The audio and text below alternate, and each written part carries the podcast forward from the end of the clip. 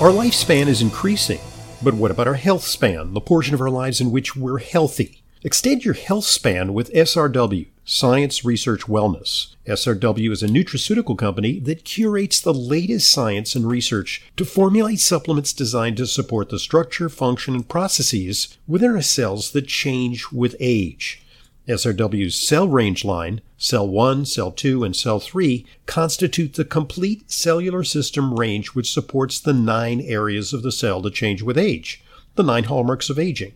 SRW's carefully selected cutting edge ingredients and formulations support the aging process in a way that previous generations have not had access to. Learn more about the science behind SRW, the nine hallmarks of aging, and how you can find out your biological age by going to srw.co. That's srw.co. SRW, the science of aging well. srw.co.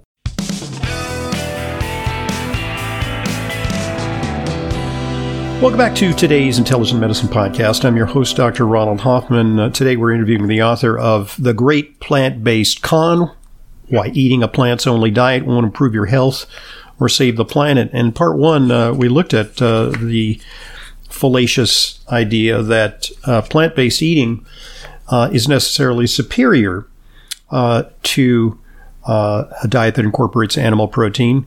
Uh, and also, we looked at uh, some of the flaws in the environmental argument that uh, this uh, move will save the planet. Uh, Jane, for the record, uh, you are not a pure carnivore. You incorporate plant based foods in your diet. what are you having for dinner tonight? Well, we're having a chicken stir fry, actually. So lots of veggies, but some chicken in there and spiced up with lots of ginger and chili and, you know, to make it uh, vibrant. So yeah, I generally eat. Um, I probably eat meat mm, two, three, maybe four times a week. Uh, not always the same kind of meat, um, but I eat loads of vegetables as well. And I do also. Uh, I believe in having a fair amount of animal, other animal proteins, as in cheese or eggs, um, throughout the rest of the day, because I think the protein element is really important. And indeed, I mean, and that uh, you know amps up your intake of saturated fat and cholesterol, which again, uh, scientific research is uh, these days uh, vindicating. Uh, so back to the the argument that uh, powerful forces are coalescing around this initiative. you did some investigation and came up with some very interesting facts, which you lay out in the Great Plant Based Con. So who's behind this? Well, I think it's really important to um, remember that it's not a some puppet master sort of driving the whole thing. So I don't talk about the con in that sense of somebody actually, you know, or a confidence trickster. It's more like the word that you used earlier. I think you used the word piled on. So yes, lots of different interests are piling on, piling in because they each have an individual motivation for supporting the plant-based cause. And it's the combined effect of these parties, these interests, as it were, that is creating the overwhelming con effect. So I would say that the most obvious element out of all of this, the most obvious interest is the corporations who are backing the new vegan revolution. And they may be the new entrants, the Impossible Burgers and the uh, the Beyond Burgers, etc., or they may be larger, well-established companies who are just launching their vegan lines, and because this is like a this is like a gift from heaven for them. It's it's a whole new market with a lot of profitability built built into it because these products tend to be more expensive. They have higher profit margins, and of course, these companies are going to use the save the planet, save your health message as part of their marketing. But people need to be aware that is just marketing. It doesn't mean that it's true. And it doesn't mean that they even necessarily believe it. It is marketing. Yeah, we sometimes call it greenwashing, you know, is that we cloak it with yeah. uh, virtue uh, because it doesn't taste that great, but hey, you know, you're doing your part for the environment. Yeah, yeah, yeah, yeah, exactly. And then so you have other other groups of people. So for instance, the media is a really interesting one because um, over here we have um, a newspaper called The Guardian, and, and it's available. Uh, a lot of people read that paper. Very influential worldwide, yeah. Very influential. Now, people will notice if they read it a lot that there's quite a lot of anti-livestock coverage there. So it generally leans towards the plant-based message. There's occasionally a feature on a farmer, which is which is positive, but mostly it's anti anti-farming, anti-livestock, anti-meat, and um, it might surprise people to know that this. Um, uh, the, the paper is funded, has received over $2 million in funding from the uh, OPP, which is a, a, sort of animal welfare philanthropy organization. Mm. It also receives money from the Bill and, Melinda, uh, Bill and Melinda Gates Foundation, so and other sources too. So these are not unbiased sources, and therefore the funding is not unbiased, and therefore the stories are not unbiased. And even though the paper is really quite transparent in, in the sense of acknowledging this, you do have to dig awfully deep to get that acknowledgement. You have to follow follow the leads, follow the money, as people say. And I don't think everybody is doing that. And therefore, they're under the impression that what they're getting is a completely objective view of livestock and meat um, and its impact on the world. And really, there, there couldn't be nothing further from the truth. I mean, after all, these, these foods are uh, a version of ultra processed foods uh, that have a veneer of health benefits, but mm. uh, what they basically are constituted of uh, are relatively cheap plant ingredients. Uh, that then can be amped up through technology, through you know uh, olfactory uh, science uh, and and taste enhancement and artificial texture methods to resemble foods that are enjoyable and palatable. That's exactly right. So, and, and I think it, it's really just um, it's pretty easy to understand that although processed food in general, whether it be vegan processed food or normal processed food, has a lot of um, extraneous ingredients in it, uh, a lot of chemical ingredients, a lot of fabricated, industrialized ingredients. The vegan food will have even more of those because they cannot use any of the other more um, natural things, natural fats, eggs, um, creams, uh, meat. So they have to replace that with something else. And that is a manufactured product. So we already know that, you know, in, in the United States, I think something like 60% of um, people's diets is now processed food. We're getting very close to that over here. It's about 50%. And there, you know, the, the experts are warning that we need to get this down. We need to get people eating real food. Well, the problem with the vegan revolution is it's going to move us entirely in the wrong direction. It's going to move us towards eating more of that processed food, which we already know is harmful to our health. And uh, actually, we can trace uh, some of this to uh, an individual uh, who we see on every box of cereal that is sold across the world, uh, John mm-hmm. Harvey Kellogg, uh, who established it was kind of an evangelical movement, and he was very influenced by uh, the Seventh Day Adventists, uh, who are a um, uh, you know no quibble with their uh, religious orientation, but part and parcel of that is an orientation towards vegetarian eating. And mm-hmm. so they're combining the religious zeal with you know profit motive and industrialization. Uh, he came up with uh, Kellogg's cornflakes and products like that, and revolutionized Americans' concept of breakfast. Absolutely, and and people may not know that the the kind of all the proteges of John Harvey Kellogg, um, who came up with, as you say, these, these plant based products which were meant to keep people pure, pure of thought, pure of action, right? Um, they have a wider influence than even just appearing on our breakfast tables because uh, he established also um, sort of dietitian schools. A lot of his proteges were the founding members of the dietitian movement in uh, in North America. Went and one of them, Lenna Cooper in particular, went on to write the textbook that dietitians were using for about 30 years in the first part of the 20th century, and um, they also continued. And then the Seventh Day Adventist influence, as it were, continued through representation on the American guidelines committees. Um, so they are having an influence. That religious based belief in plant based eating is having a wider influence than than within its own religion religious sphere because of its, its impact on guidelines and the development of of um, policy on the back of those guidelines. And you know, it it occurred to me again in 2019, another influential study had come out by Marco Springmann, who is a well-known vegan scientist who whose study um, was meant to be was purported to be the definitive proof that plant foods were better than animal foods for the environment and for our health, etc. And it was reported very widely in some very prestigious uh, publications.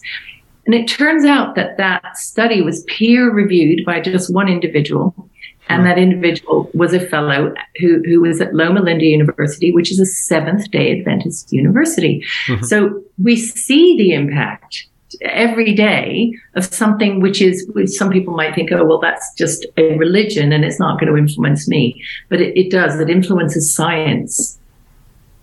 Right. And, and we see that kind of ideological capture extending to uh, the medical establishment uh, and medical journals as well. Mm-hmm. Uh, there's a big organization that has a, very uh, uh, respectable name. It's the Physicians Committee for Responsible Medicine. Well, who could be against oh boy, that? Yeah. That's like uh, you know motherhood and apple pie. We all want we we we respect physicians and we we laud responsible medicine, and they have a very very uh, radical vegetarian uh, uh, agenda, uh, and they're they're often called upon by the media to comment on this or that or the other health study, and mm-hmm. but they're really tainted by uh, a great deal of confirmation bias. I mean, they're looking for ways to confirm that their thesis is right. I mean, we all do this. You know, we all, especially we who are involved in nutrition science, uh, we tend to uh, support the literature that upholds what our dietary choices mm-hmm. are. Yeah, we all do, but um, but they are doing it from a position of incredible influence, aren't they? And also, what people may not realize about that that uh, organization is only they call themselves physicians for responsible medicine, but only about 10% of them are physicians. Mm-hmm. So it is really an advocacy group. And another one which runs sort of in parallel with it is ACLM, the American College of Lifestyle Medicine, which is having a very alarming um, amount of influence because they too have plant-based origins. And um, they, for instance, have credited um, they've created an accreditation scheme that allows doctors and nurses in America to watch the movie The Game Changers, which is a, a very much pro plant based movie, um, to gain accreditation uh, in, in their education, their ongoing education system. Mm-hmm. Um, so here we have, that, you know, just to, to, let me interject, you know, for every doctor to maintain their credentials, they have to accumulate what are called CMEs, continuing medical education credits. That's and, right. You know, generally it's about, you know, the latest advances in, you know, pharma, you know, in, in surgery or, or, pharmaceutical management of disease. Uh, but this passes for nutrition education. Yes, exactly, exactly. And it is just it is it's advocacy and it's it's in a way propaganda. Uh, the the kindest thing you can say about it is it's a single point of view about nutrition, which is much disputed. So these doctors think they're getting the answer, and they're not. Um, they're getting something which is entirely tainted. Um, but but the the influence of the Seventh Day Adventist Church and ACLM, uh, American College of Lifestyle Medicine, it it it surprises me every day there's a, there's a new example of it. So, for instance, the mayor of New York. Yes, uh, you, you're yep. probably aware. He he mm-hmm. he's Adams. very much in favor of pushing plant-based diets through the schools and through the hospitals. Mm-hmm. And he he tweeted uh, a few weeks ago about how proud he was that hospitals had agreed to offer plant-based meals as their go-to meal. You know, people could get other things, but they were doing plant-based as their go-to meal. Right. Now, it turns out that the person in charge of that policy in the hospital system of which he's talking is a former ACLM wow. representative and affiliate. So there, there we go. We have the links yeah, it's, it's again. an echo chamber. It's an echo together. chamber. Yeah, it's an echo chamber. And I, actually, I wrote a at the time I wrote a scathing uh, editorial in our in my newsletter uh, about that because uh, hospital patients uh, are especially vulnerable uh, to a negative nitrogen balance, a protein inadequacy right. when they're healing from yeah. surgery or they have severe burns or wounds. Uh, pr- protein is precisely what they need, you know, and they don't need a breakfast of, you know, white toast uh, mm. with jam and a glass of orange juice no. uh, with uh, you know skim milk. you know, yeah, exactly. You couldn't get worse, could you? right. So I mean, it, it, it's so misguided. To uh, a, it's it's an ideological move, and you know I get it because hospital food is is horrible. Uh, so what they want mm. to do is they want to set an example that okay, this is the kind of stuff you should use to prevent disease. Okay, maybe you know that's controversial, as we realize, because the mm. the the the the actual uh, benefits in terms of prevention are meager if, if they exist at all. But then to, to subject hospitalized patients to that paradigm is totally wrongheaded. It's yeah, it, it is more than wrong. It's almost criminal. It's it's, it's really uh, it's a terrible situation, and um, the the this is what what frightens me about the eat less meat messaging in general is that the people who hear that messaging or and, and, who take it on board may be the people who can least stand to do it. So I'm mm-hmm. thinking mm-hmm. of hospital patients. I'm thinking of elderly people who need yep. more protein and good quality protein. I'm thinking of young women who are heeding this vegan and vegetarian message. I mean, most vegans are women. Yep. Um, and we have quite a lot of them here. We're we're vegan central in the UK. Actually, yes, we're quite. Yes. Um, so, and it's those young women who are should be building bone health, fertility. Yes. They need the fat, they need the protein, and they're not getting it. And this this is a health catastrophe in the making if this becomes um, as strong as uh, as strong a movement as it could do as people would like, as these advocates would like it to be. And they even point to the mental health uh, consequences of such a diet, you know, which is low right. in B vitamins and low in iron uh, and low in essential fatty acids, which we know are beneficial for the brain. And hey, let's face it, we're, we're seeing a, a pandemic of uh, mental health disorders, especially uh, in younger women. Gen Z kids uh, yeah. are showing up uh, on medication in, in record numbers. Absolutely. I mean, I interviewed a um, a uh, dietitian naturopath uh, called Lucinda Miller, who um, who uh, works with a lot of young women and young people, and um, she said that there is evidence that the the onset of mental illness, anxiety, and and um, even you know suicidal thoughts is in clinical work is often linked to the beginning of the um, a vegetarian or vegan diet because it's such a shock to to the brain in, in, that sense. And in young people in particular, they're very vulnerable to that. I mean, I, you know, if you look at even just two nutrients, DHA and EPA, which are not available in uh, plant foods, they are so critical to brain health and brain function and brain development. Um, I just don't know how anyone can think that the healthiest of brains can be formed without access to those nutrients. So, we're not going to solve these all these problems uh, in the remaining couple of minutes uh, allocated to us. But in part four of your book, uh, you talk about uh, potential uh, solutions, some preferable ways preferable ways to go about this. So uh, let's summarize.